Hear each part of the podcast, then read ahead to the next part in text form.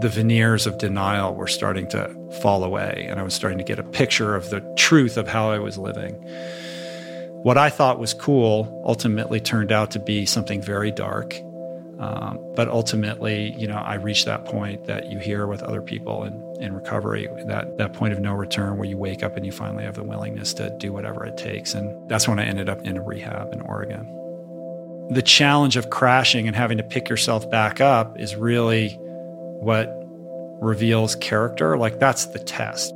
If my journey's been about anything, it's about kind of trusting those whispers and being willing to have faith and invest in those little signals that are just so faint and yet potentially life altering and meaningful, you know, and everything good in my life has come as an outgrowth of putting service first and recovery first and just allowing whatever else is going to come come.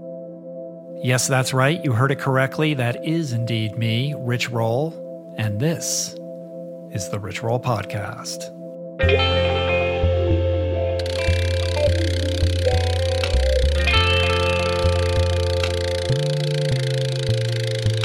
The Rich Roll Podcast. So, I'm going to do something a little bit different today. Either I'm getting mushy with age, or perhaps I'm evolving a bit. I choose to believe it's the latter. But either way, I've been feeling a great deal of gratitude as of late. All of you guys, the audience, has a great deal to do with this emotion. And I just wanted to publicly acknowledge it and, and take a moment to reflect on the journey that got me to this place because I think it's important to stop for a beat, to honor yourself. And more than that, those that helped get you where you are. For those relatively new to the show who, who might not know that much about my personal story, about 13 years ago, I was somebody who I would characterize as relatively disconnected from my higher self. And although I had strung together some years sober after many years lost in the throes of alcohol, I found myself stuck in a career that didn't serve me. I was unhealthy, I was overweight, and essentially totally blind to the best path forward. Ultimately, I found this way out. It was a journey that began with diet and nutrition and fitness that took me places I never thought possible, conquering ultra endurance challenges previously unimaginable, and ultimately reinventing my life wholesale along the way. And then about eight years ago, I published a memoir chronicling that journey called Finding Ultra. And that book changed a lot for me and for other people. And I've continued to grow and evolve and misstep and fail and learn since that moment. And look, I'm not unaware that today I have this amazing privilege of living this life that is basically well beyond my wildest imagination. But I will also freely admit that I often lose sight of this fact daily at times, focused on finishing up the next project or lost in thought about the work that remains, the stones that are unturned, the past mistakes that are unrectified. And I need to be reminded all the time that it's important to take off those blinders, to stop for a moment, to reflect back, to honor the path you've blazed, and, and express gratitude for those in your life that support you because nobody, nobody achieves dreams alone. When Outside Magazine reached out to me a couple months ago saying that they wanted to put me on the cover of their January issue, I honestly thought that I misheard them. Unlike so many of my heroes who have graced the cover of this iconic publication over the years, I didn't see myself anywhere near that category. I'm not an Olympic champion. I'm not a world class adventurer. I've never even won a big race. My books never made the New York Times bestseller list.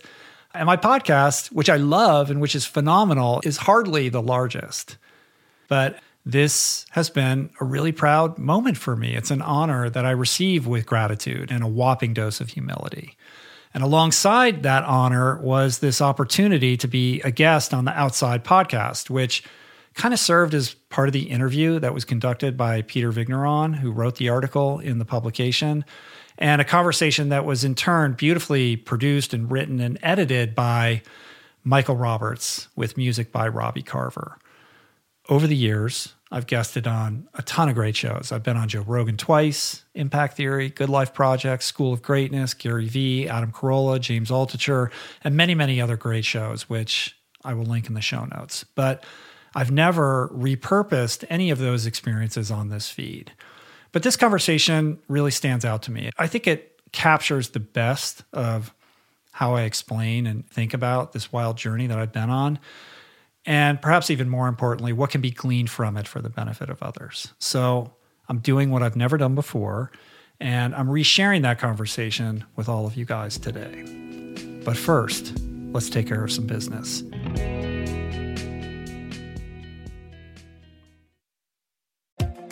We all get it. Sometimes the news can really wear you down. That's why Wildcard, a new podcast from NPR, feels like a solution. It's an interview show that gives a special deck of cards to a whole bunch of fascinating guests, all in the hopes of sorting out what makes life meaningful.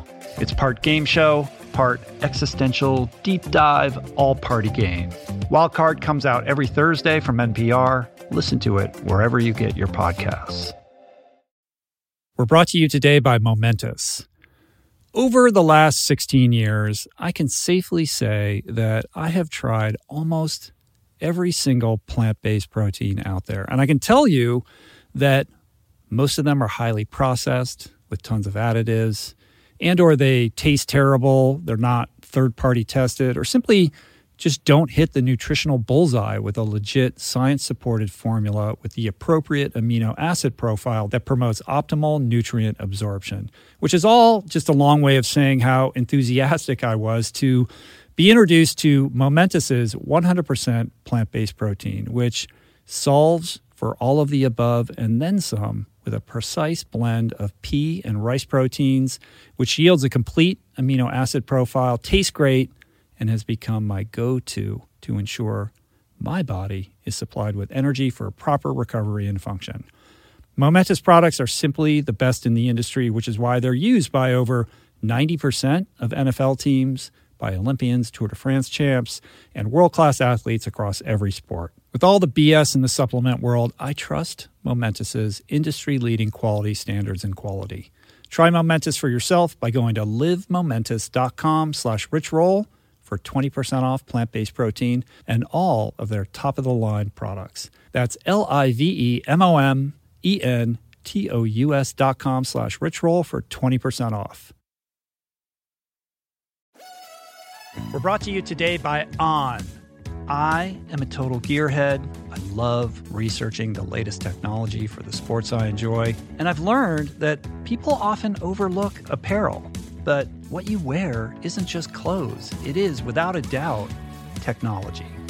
Technology that can make or break a performance. And I can tell you, after spending two full days meeting with the apparel wizards at On Labs in Zurich, that On is innovating in this space like no other with next gen premium fabrics and just this heightened level of sophistication and precision and testing and development and intentionality previously unheard of that puts them just miles beyond the competition.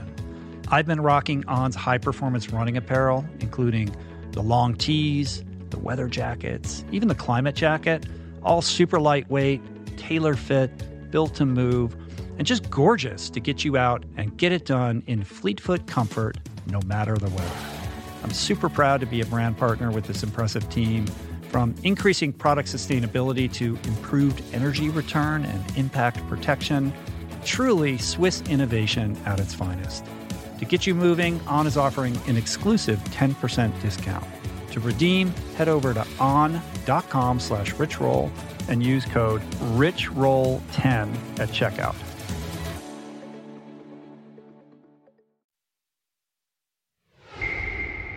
Okay, so as I mentioned, this episode in so many ways marks a milestone in my life that I will always look back on, somewhat astounded, very proud, and perpetually humbled.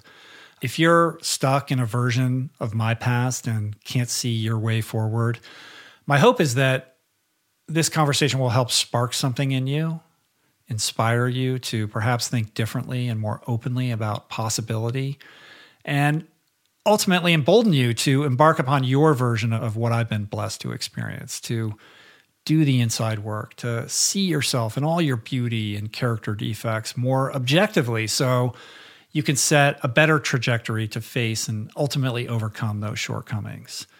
I hope it will open you to the experience of courage that occurs when you walk through fear and help you breathe just a little bit more life into the more self actualized, authentic self within.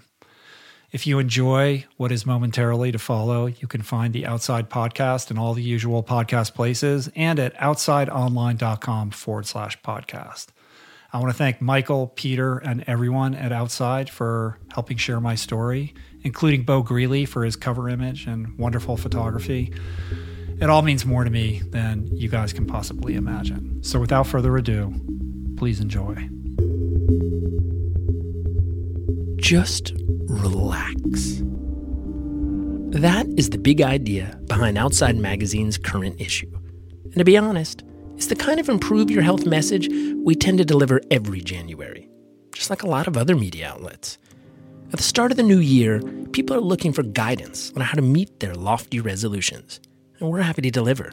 Hey, we need it too. But while many past January issues have focused on fitness and athletic performance, this year, we really wanted to help our readers chill out. Our goal was to provide remedies for the frenetic, angst ridden state of being that we all seem to be experiencing these days. It seems that everyone is constantly overworked. We're also bombarded by terrifying news about the climate. We're pickled in angry politics. And we respond by rebooting our nutrition, ramping up our workouts, and hacking our time to supercharge our productivity. It's all exhausting and it's not helping. With that in mind, we wanted to create an issue offering alternative strategies that point in the opposite direction, away from all the striving and towards relaxing. From the moment we settled on this plan, we knew who we wanted to put on the cover Rich Roll, the massively popular podcast host and vegan athlete who is an icon for radical life transformation. Here's someone who has faced addiction boldly abandoned his career as a lawyer to chase his passion for endurance sports, found a purpose in his recovery. On his weekly show, Roll interviews everyone from elite athletes to spiritual leaders to best selling authors, all in the interest of humbly empowering the rest of us to make better decisions. The entrepreneur and life coach Jesse Itzler aptly said that Roll is like the endurance athlete version of Oprah. And so we sent frequent outside contributor Peter Vigneron to Southern California to spend some time with Roll. He started by attending a live edition of the Rich Roll podcast, held in LA's Wilshire Ebell Theater, where Roll interviewed the environmentalist Paul Hawken. The most memorable moment of that evening it actually came in Roll's introduction, when he threw out a planned speech and instead read an email he'd gotten from one of his listeners.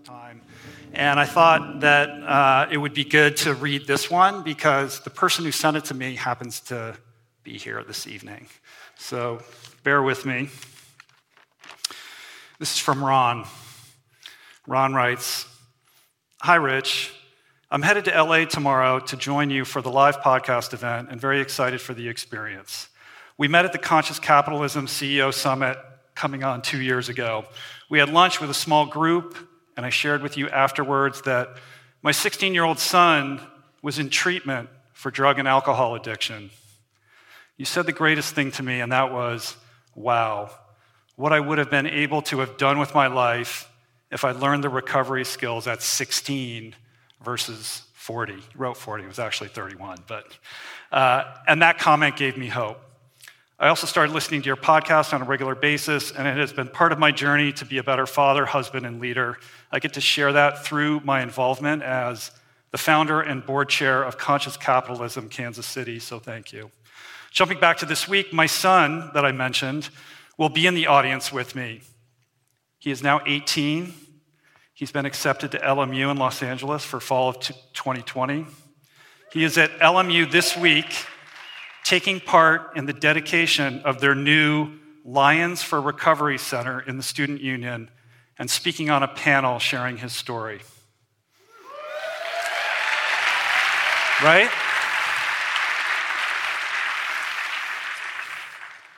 And this is the part that got me. So you were right, and I learned that recovery gives expansion and not contraction. Recovery gives expansion and not contraction. I appreciate you for being a light and inspiration to us to live better lives and create a better world. With gratitude, Ron. Uh, Ron Hill, are you here? Can you stand up and wave? And your son, Alec. I can't see the crowd, but there you are. Beautiful. Two days after that event, Big went to Roll's home in the Santa Monica Mountains, where he lives with his wife, the vegan cookbook author Julie Piatt, and the youngest two of their four children. They sat down in Roll's home recording studio to talk about his long journey. He'd grown up in a suburb of Washington, D.C., where he attended an all boys prep school. He was extremely hardworking, a strong student, and a top swimmer. He wasn't the kind of kid who got into trouble. That changed, though, when he started getting recruited by college swim teams. Part of the whole like recruiting trip thing is you party, right? And like I haven't really been to parties in my life, but here I am. Uh, going to house parties and going to bars and all this kind of stuff. And that was really kind of my first real introduction to alcohol. And there's a there was this one time I was recruited to the University of Michigan. The coach at the time is Jon Urbanchek, still my favorite coach. I think he's like the most amazing swim coach in the world. And Michigan was very much on the rise. And I have uh, uh, a personal family connection to the University of Michigan. Um, my mom went to the University of Michigan, and my dad went to law school at the University of Michigan. Everybody in my family and extended family is from Michigan. They're all they all bleed maize and blue. And my grandfather, who died before I was born, was captain of the University of Michigan swim team. I believe in 1928, if I'm not mistaken. He held an American record in the 150 meter backstroke or yard backstroke, which is not an event anymore, but was at the time uh, an Olympic hopeful. He barely missed a berth uh, for the. He was, you know, he was like a peer of Johnny Weissmuller in that era of swimming. So this is the legacy with which I go on this recruiting trip to the University of Michigan, and there was a dual meet that weekend, which I was able to watch, and then following that, there was a house party. So I'm at this house party with all the swimmers, and there's a keg, and there's it's a good time, you know, happening.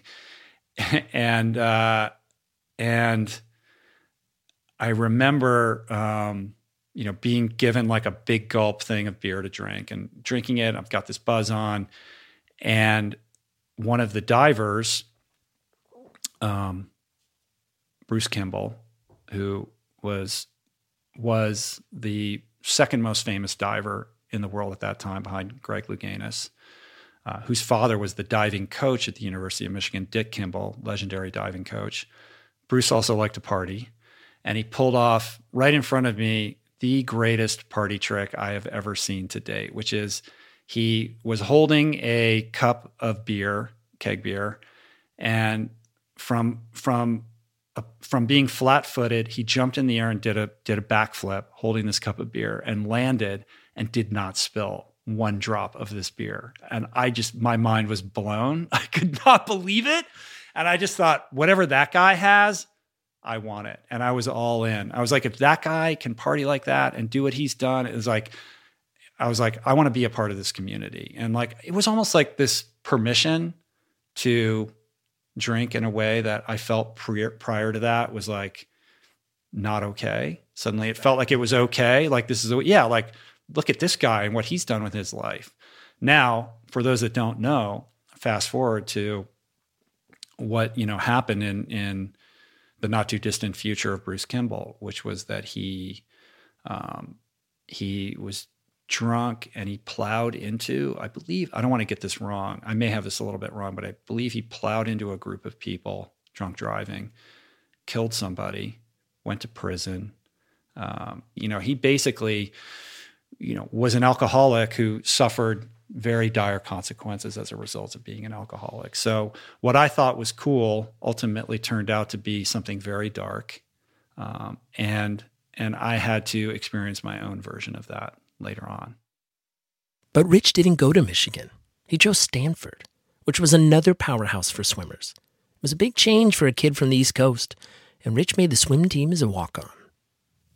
I arrived on that campus and just fell in love with everything about it. It was so different from growing up in Washington, and there was an openness to it. And it seemed like everybody that I met had something unique and cool about them. Like it was just such an incredibly dynamic and supportive environment. And I thrived in it. You know, I felt like I could be myself. I was doing well academically, and I showed up ready to go. Like I showed up in shape for swimming because I realized like I'm walking onto this team and I'm going to be training with Pablo Morales and John Moffet and Jeff Kostoff. I mean, these were the absolute legends of the time. Like, and if I expect to be of any value to this team, I've got to earn my spot and I can't mess around. So my first meet, it was against Texas. We were number one, they were number two. Uh, and I almost won the 200 butterfly in like my very first dual meet against Billy Stapleton, who would kind of famously go on to be Lance Armstrong's agent. It was it was a very it was a very positive, auspicious start for this young walk on freshman, um, who, by the way, had suffered a crack rib like the week before because I was drunk at a football game. You know, so the cracks in the you know it's like you could kind of it was a foreshadowing of what would of what would soon you know come to pass. By the spring of his freshman year, Rich was drinking four or five nights a week. But he didn't think he had a problem. This was college, and he felt like he was just having fun. Still, he did start to notice that when everyone else would be headed home, he was the guy staying out. Over time, he says, the drinking eroded his ambition and his self confidence. His swimming career peaked when he was a freshman. He got slower the next year, and in the spring of his junior year, he quit the team. After that, Rich says he wandered pretty much aimlessly for a long time. He graduated Stanford and he went to law school, mostly because he didn't know what else to do. He even got engaged. But the marriage ended during the honeymoon, a huge sign that something was very wrong with his life. Around the same time, he had moved to Los Angeles to work for an entertainment law firm and proceeded to get arrested twice in two months for drunk driving. The second time proved to be an important was, turning point. So the second DUI that I got got pulled over. It was like two or three in the morning, driving the wrong way down a one way street in Beverly Hills.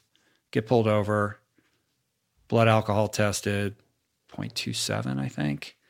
Um, arresting officer confiscates my wallet, like sees my business card in my wallet, uh, realizes that he knows my boss, calls my boss, who was a prominent litigator in Los Angeles who had done a lot of work for the LAPD and the Beverly Hills Police Department over the years. Uh, says I picked up one of your boys. So Monday morning, I'm you know I go to jail for the night. But I get out of jail and I'm just going to show up at work, pretend like nothing happened. you know, even though my license has been suspended, this is two DUIs in a row. Like I'm living in a dreamland, you know, because basically I'm going to jail and I'm pretending like everything's fine. Boss calls me in, says, I, I, I got an interesting phone call over the weekend. Like, I don't want to get involved in your personal life, but like, sounds like, you know, your shit's upside down, dude. Like, and I can't have that. We were preparing for a trial at the time where I was going to second chair this trial. It was a very intense work period. So he's like, I need you to call this lawyer. This is going to be your guy. Uh, and, you know, just solve it. Like, I don't want to hear about it. Uh, of course, this, this, lawyer was extremely expensive. He's like, you know, high powered, uh, you know, uh, criminal lawyer in Los Angeles. Um, his name was Charlie. And Charlie just gave it to me straight. He's like, "You're drunk. You're going to jail. You know, I'm not a I'm not a miracle worker here. Like, you know, look look at this on paper. Like, this is what you're giving me to work with. Like, you're going to go to jail, dude." And that really scared me. You know, really, really scared me because it was like the veneers of denial were starting to, you know, fall away, and I was starting to get a, a, a picture of the truth of how I was living. Um, and then this really remarkable thing happened, which is the file, the court file for my first DUI got lost.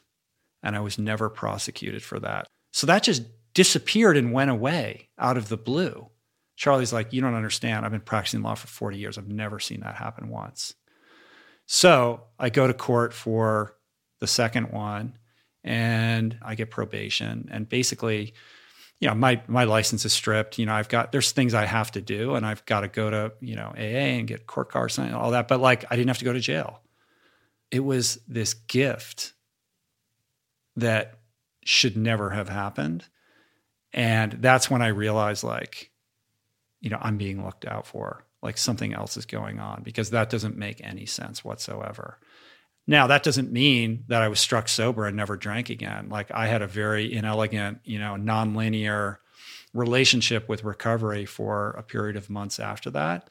Um, but ultimately, you know, I reached that point that you hear with other people in, in recovery, that that that point of no return where you wake up and you finally have the willingness to do whatever it takes. And and that's when I ended up in a in a rehab in Oregon.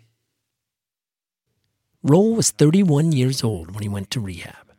Initially, he expected to stay at the center for just a couple weeks. That's not what happened.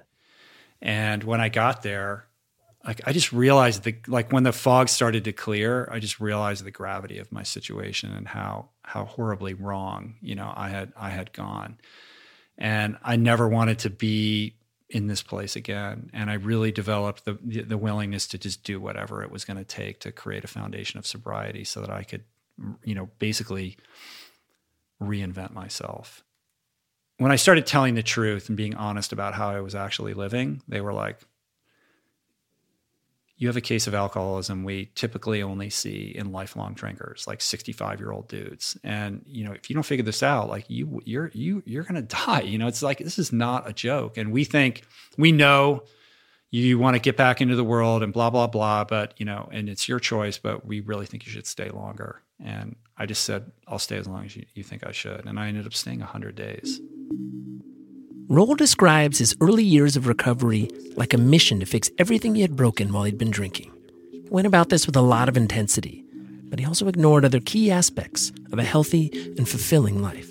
And when I got sober, my goal was to repair all the wreckage that I created as a result of my drinking and using. Like I, I had been, the, the fall from grace was so precipitous. Like I had been this person with all this potential, and I squandered it, and there was so much shame about that. And I was like, I, I really was intent upon becoming a, a, productive member of society. You know, somebody who who who could earn another person's respect and who could show up on time and like do all this stuff. And that involved repairing the relationship with my family and with friends and all of that. And you know, I was very dedicated to that and I was successful in that. So between 31 and 39, I had bridged that gap and, you know, successful as a lawyer, you know, in good with my friends and family again, uh, and and kind of had gotten all the stuff. Like I was driving a sports car and like, you know, Julie's building this house and it just all looked really groovy.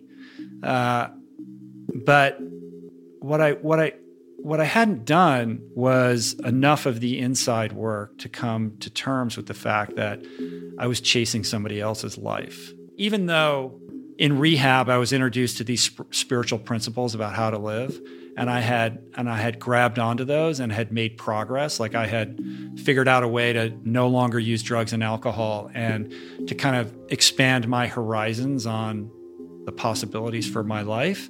I was still very much, you know, in the in the amateur leagues of, of, of understanding how to apply those principles to my life in, in, a, in, a, in a fundamental and tactile way. And I was pursuing this career out of ego and fear and insecurity, not because it was my my passion for what I wanted my life to look like.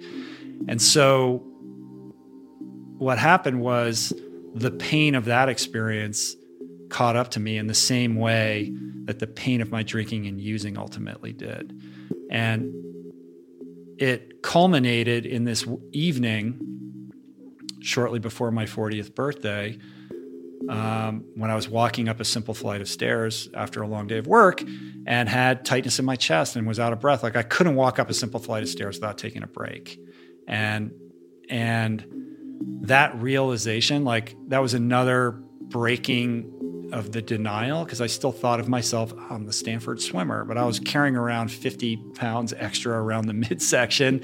You know, I didn't really look in the, you know, if I was honest with myself, I was so far away from that human being because during this, that, that eight, nine year period, I was like a workaholic. Like I wasn't, I was eating, you know, I was just a junk food junkie and takeout food in the law firm and not exercising and just working the 70, 80 hour weeks and all that kind of stuff in pursuit of this other person's life. And so the existential crisis kind of collided with this realization about my poor health. And that was the, the perfect brew, like the, you know, these, this collision of ingredients that created this second moment of reckoning. And I think because I had experienced that um, by by going to rehab and realizing how much my life had changed by making one simple decision, I had enough self awareness to realize, you know, on that staircase that I was being revisited by a very similar opportunity, and that if I grabbed onto it, perhaps I could make another, you know, big change. Like this is another bottom, but it's also another opportunity. And, and, and I did that, and that's really kind of what set in motion everything that's followed.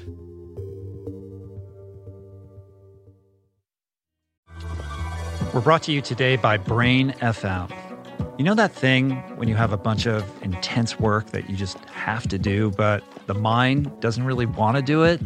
You're telling it, come on, focus, but it keeps getting distracted or agitated by nonsense, and you go through this painful sort of mini war to rein it in, to settle it down, and just concentrate on the thing. Wouldn't it be great if there was something that would ease or eliminate this process? I don't know, like something you put in your brain through your ears? That would be great. And the good news is that it does exist. It's called Brain.fm, which is this sonic platform that leverages science to create tunes specifically crafted to optimize brain performance for a specific task tunes that contain patterns that shift your brain state with something even more effective than binaural beats called neural entrainment so that you can more easily focus on that thing or lure you into the sleep that persistently eludes you. Personally, I notice it the most when I sit down to write Typically, this experience floods me with anxiety and a near lethal dose of the big R resistance that Steven Pressfield talks about. But now I pop on the headphones, I dial up brain.fm, click the focus feature, and the process becomes I mean, look, writing is still hard, but now it really is so much easier to get into that state of flow and stay there. So, if you're ready to unlock your focus and productivity, I've got a special offer just for you. I asked them to give my listeners 30 days free, and you can get it at brain.fm slash richroll. I bet you'll love it just as much as I do.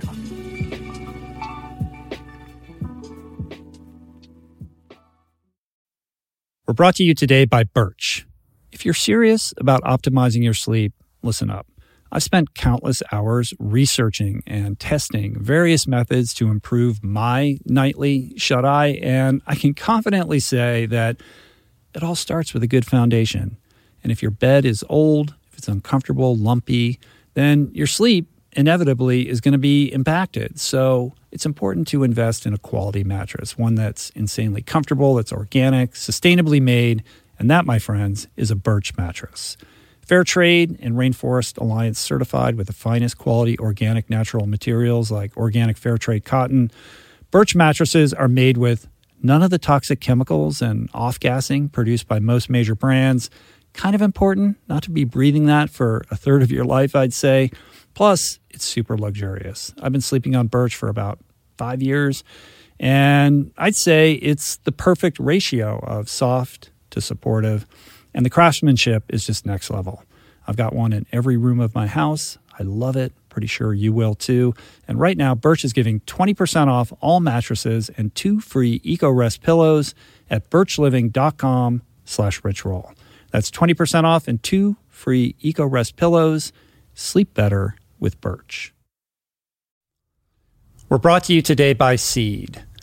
Gut health is all the rage. There's good reason for that. I've probably devoted, I don't know, at least a dozen episodes of this podcast to the many, many crucial ways the microbiome contributes to your overall well being or lack thereof, and to the many diet and lifestyle protocols we should all adopt to promote gut health, from fermented food to fiber and everything in between, including, of course, the importance of supplementing with a probiotic. And the one that I have come to trust far beyond the shenanigans of the supplement world is Seed's DSO1 Daily Synbiotic. It's the most solid, science based, and rigorously evidence backed probiotic and prebiotic on the market.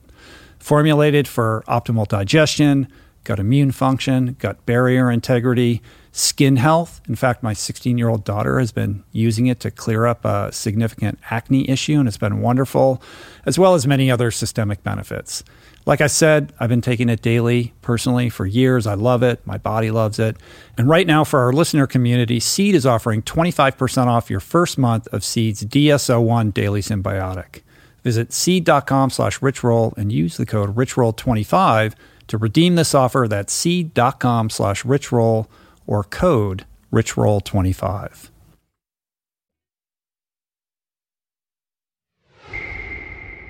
The first big change Roll made after a second moment of reckoning was to overhaul his diet. With the enthusiastic support of his wife, Julie Piatt, who'd married just a couple years into his recovery, he became a vegan. He also began exercising again, swimming and running. It wasn't anything crazy, at least not at first, but he was reclaiming his fitness quickly and feeling good. Soon he was running five or six miles at a time, and then, very unexpectedly, what was supposed to be another routine run, he just kept going. On these trails and I was just going to run for 45 minutes or an hour. And I just, I had one of those moments that every runner is familiar with, where you kind of drop into this flow state and you feel bulletproof and and like you can run forever. And you know, each mile you feel stronger than than than the one before. And I'd never experienced that before, um, and just decided to go with it. And ultimately ended up running like 24 miles and you know four hours. I'm out on the trail. It's like the craziest thing. Like the last thing that I thought would happen and and another you know kind of moment of you know realizing that maybe my life could look differently. Like like either these lifestyle changes i've made are more profound than i anticipated or and or like i've unlocked this potential or this gene that was dormant or that i didn't even know that i had. And and you know if, if my journey's been about anything it's about kind of trusting those whispers and, and being willing to have faith and invest in those little signals that are just so faint and yet potentially life altering and meaningful. The whispers in this case were clearly telling him to start training harder and with more focus, which he did. He also signed up for his first triathlon. It didn't go so well. He started throwing up during the swim and he wasn't able to finish. And yet, he enjoyed it. So he hired a coach and he began hunting around for another event to enter. He wanted something really, really hard. What he found was Ultraman, which is essentially a double length Ironman around the big island of Hawaii. This race that very few people know about that had been around for a very long time and was really more of a spiritual odyssey than an athletic event. Every year, Jane Bockus, the director of this race, would handpick 35 people from all over the world to participate. Not necessarily the best athletes, but people she felt like could benefit the most from having this kind of experience. It's a self supported race. You bring your own crew over this three day period. You circumnavigate this entire island.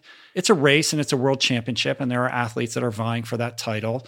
But ultimately, the greater goal is that every single person, athlete and crew member, be transformed as a result of going on this collective three day ca- caravan. And that really connected with me. And I was like, that's what I'm looking for. Like, that is the experience that I'm missing in my life. And I want to feel like what it would feel like to embark upon something so difficult. Like, it, it bent my mind that people could actually do this double Ironman thing. It was insane. Um, but once I f- got comfortable with that, it was like, this is this is not about a race. This is about like broadening your perspective on who you are and connecting with yourself in a really profound way. Before he could compete, Roll had to get accepted into the event. His only credential was not finishing a much shorter triathlon. But he called the Ultraman race director anyway, and he told her his story. She didn't say no, though she didn't say yes either. She said maybe, which was all the encouragement Roll needed. So he had a coach, a training plan, and a goal. His biggest challenge? Right, I'm working. Roll was still a lawyer. Um, I'm working. trying to make a living. I'm training for this race. And this is, look, now the idea of like the digital nomad is so widely accepted. Um, but this was a period of time where the internet was still pretty new. Like using it for for much else other than email was not really like that functional. Um, so the the notion that like this lawyer is going to have to like pull over off his bike and like handle a conference call like in the middle of the day, you know, thinking like everybody's in suits in their offices. Like if they could see me now, and I'm trying to play it off like I'm in an like there was a it was a shell game for a while. I was living this double life. Like I was pursuing this one area, but also trying to hold myself out as this like person who's in the office all day long. Have all my stuff in my truck and you know, I would I would just go wash myself off in in gas station bathrooms and you know have changes of clothes and have all my training gear with me. So I, I literally was like camping, sort of, all the time. Roll was eventually accepted into the 2008 Ultraman, and he stunned everyone at the event, including himself, by finishing in 11th place overall, and third among Americans. Convinced he could do even better, he signed up again in 2009 but while out on a training ride on his bike in the Southern California hills that spring, he crashed badly, smashing his head and face so hard that even today he can't feel his lower lip. He still has scars on his face. Roll doesn't remember much from the accident, but he does recall being in the emergency room with his wife and wondering if he should quit. That really made me question, you know, the the wisdom in what I was doing. Like, I've got kids. Like, I'm a lawyer. Like, what are you doing, man? You know, like crack your head wide open. Like, for what? You know, and you know, it was a it was a it was a moment in which I really had to get clear on on, on truly what it was that I wanted to do. And Julie said to me as I was laying in that bed, like, if it, this was it and it was all done, like, would you do it again? Is this do you regret it? Like, you know, what do you want your life to be? And I was like, I know, this is what I want to do. She's like, good, then do it. It wasn't that I had answered all the questions that I had for myself, but I felt like my compass was being calibrated somehow. Not in the sense that this was going to be a vocation, but but there was something about what I was trying to do and what I was pursuing that just felt in alignment. Like I felt like this is the direction I need to go in. And I have I can't see past two weeks from now in terms of where this is going to lead me. I just feel convicted that that the answers that I seek are going to be discovered and revealed by continuing to pull on this thread rather than reverting back to what I know. In his next Ultraman, Roll finished the first day leading the field by 10 minutes. Then on day two, he crashed his bike again, and he lost any chance at a podium finish. He struggled on through a lot of pain, and he ended up finishing sixth, beating his time from the year before by two hours. And that was incredible because the challenge of crashing and having to pick yourself back up is really what reveals character. Like, that's the test. Executing a race at the highest level and having everything go your way isn't exactly the learning experience that I was looking for or that I needed. Like, to me, it was a perfect race because I had crashed and I was like, I didn't want to finish the race and my ego was shattered and all of that. And I still had to pick it up and finish it. And like, I learned more about myself as a result of that than I ever could if everything had gone my way. So, you know, I love everything about how that ended up. Um, but it still left me thinking, like, I have capacities that I didn't realize that I had. Pushing the limits of those capacities led Roll to partner with endurance athlete Jason Lester to take on something the two of them dubbed the Epic Five. and have them doing five Ironmans on five Hawaiian islands in under a week. It was another inspiring, life changing experience. Meanwhile, though, real life matters. Things like the responsibilities of earning money and taking care of your home and your family, they were becoming increasingly difficult to manage at the same time. The only reason Roll was able to do it, he says, was because of the strength and dedication of his wife. Even during later years, when they were on the verge of losing everything, Julie's faith in what they were doing never faltered. We went through uh, an extended dark night of the soul. Julie calls it our uh, our dismantling. You know, we went through many years of not being able to pay our mortgage. We had our trash bins taken away because I couldn't pay the sixty bucks or eighty bucks or whatever it was. Um, just putting food on the table was a struggle. Uh, we had cars repossessed. Like it was really challenging and really humiliating. And there were plenty of times where I thought I was insane Um, how could I, you know, like I was this person who was in this place and now I've gone through all of this and now here I am and this is what we're dealing with. Like I must really be insane or what is fundamentally wrong with me? And Julie would be like, no, everything is the way it's supposed to be. And we are we are burning in the fires because we're being prepared for something else. And i was like you're insane. You know i'm very rational. And she has shown me time and time again the limits of that operating system and the expansiveness that can be experienced when you let go of that and allow yourself to live more in integrity with your inspiration and your intuition, which is a very difficult, delicate, ephemeral thing to do. But I really do have to, like, I would not be doing any of these things if left to my own devices. And it was really her strength that, that gave me the permission to continue to, to move in this direction. From alcoholic to workaholic to plant powered endurance hero who's willing to risk it all to pursue an enlightened path. Sounds like the making of a hell of a book, which it was. Roll published Finding Ultra in the spring of 2012. The thing is, though, the book wasn't actually his idea. It came from another former swimmer at Stanford who was early in his own addiction recovery when he read a short blurb about Roll in the alumni magazine. He reached out to Roll because he was looking for people to talk to, people who would understand him. They had regular conversations for months until, at one point, the guy says, Hey, your story's amazing. You should write a book. As it happened, this person also knew the agent of Dean Karnazes, the superstar ultra runner whose book about his transformation had been a breakout hit. sounds like another lucky moment in the saga of Rich Roll, but as he sees it, it's also a result of his enduring commitment to addiction recovery.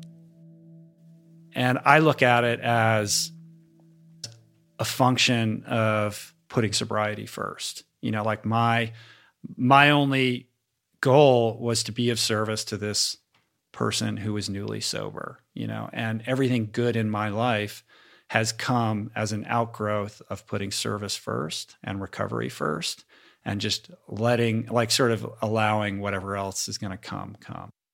Roll also credits recovery for teaching him how to understand and tell his own story and to listen and interpret other people's stories. These are valuable skills when you're writing a memoir or when you go on to create a podcast. What you learn in in the secret society rooms of recovery that we're not allowed to talk about, uh, you you you develop a huge capacity for empathy, and you learn how to be vulnerable. You learn how to tell the truth, and you learn to listen, and you get practiced in telling your story. You sit and you listen to other people share their story and you learn from their courage and their vulnerability um, and their emotional journey. And then it's your turn to go do that. And over the years, you get better, and the story starts to teach you what's important about it um, and what is uh, impactful and helpful to other people. So I learned how to share my story in those rooms. Um, I learned to be vulnerable. I learned to uh, uh, be comfortable expressing my truth and my emotions and my weaknesses and failures and the like. All of that comes from recovery. And I think it's interesting that a lot of successful podcast hosts are in recovery. Uh, that's not a mistake because you learn you learn the craft of storytelling and you learn how to emotionally connect with other people and um, and I think that's that's how I learned how to get up in front of people on stage and how I learned to be a good host and learn how to be a good listener when I have guests. On the day Finding Ultra came out, Roll ceremoniously did not renew his bar membership. He was done being a lawyer and all in on this new life pursuing his passion. It wasn't as glorious as you might think. Hence, ushered in a very long, extended period of time in which the phone did not ring uh, which ushered in uh, financial hardship for many years, a lot of uncertainty about what life would look like, and doubt.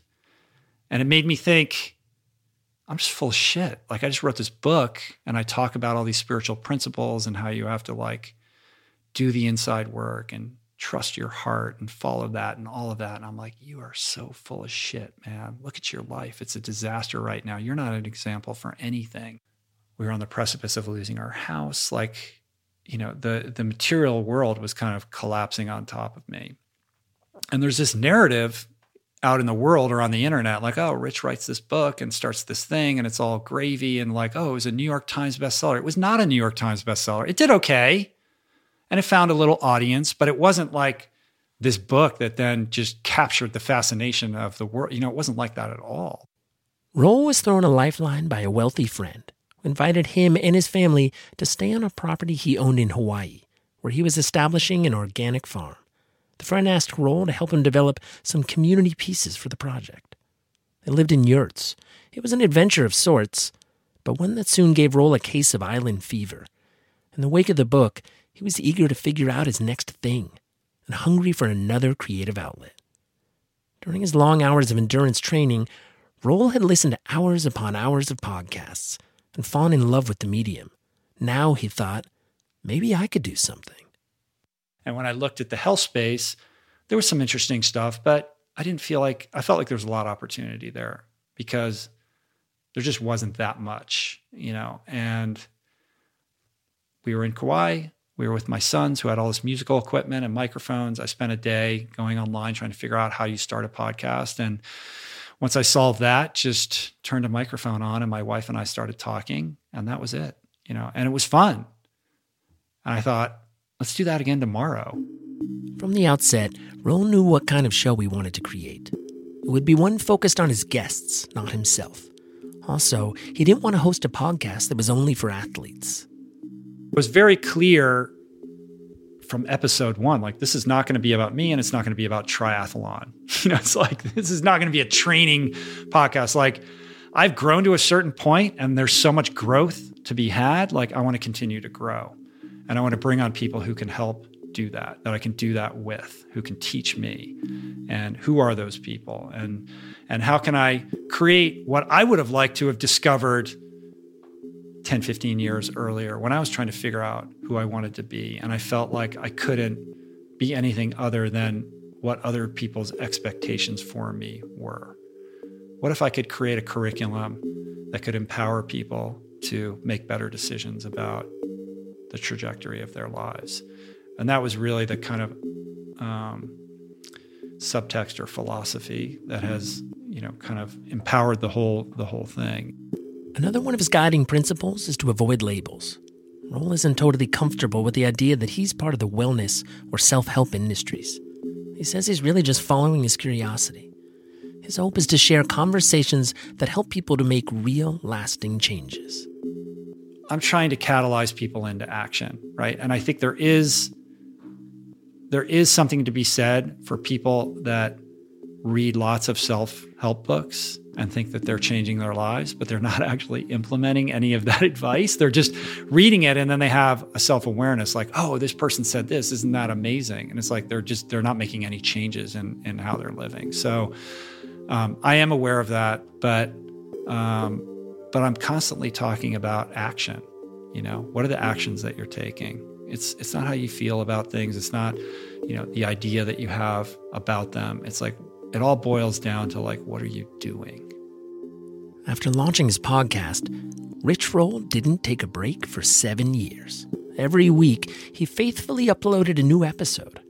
Someone who works in podcasting, I can tell you that is insane. Roll finally recognized this which is why he just took a month off. He unplugged for all of December, but we did pre record a number of episodes beforehand, so his podcast kept rolling while he was gone. I think for many years, I've been burning on, I've been sort of fueled by this unsustainable fuel source of of like fear and desperation because because you know that that dark night of the soul and that that like dismantling was so traumatic. It left me with a PTSD. And now like everything's working and and like it's all awesome. Um, but I feel like I'm I got to double down. I got to work hard. I work hard because like it was so hard before that I just don't want to miss this opportunity. And it's taken me a while to realize that like I don't have to burn so hot, you know, like I have been, and that if I want to keep doing this, I really need to take a break. And I, I haven't taken a vacation in seven years, and I feel like I really need to do that. So I'm going to go completely off off radar for an entire month so that I can come back in the new year.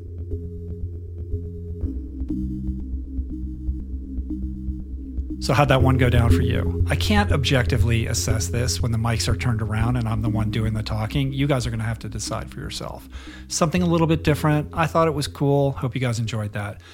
Do me a big favor, show the folks at Outside Magazine a little bit of love. You can find them everywhere at Outside Magazine, and you can find the Outside Podcast available in all the usual podcast places and at outsideonline.com forward slash podcast.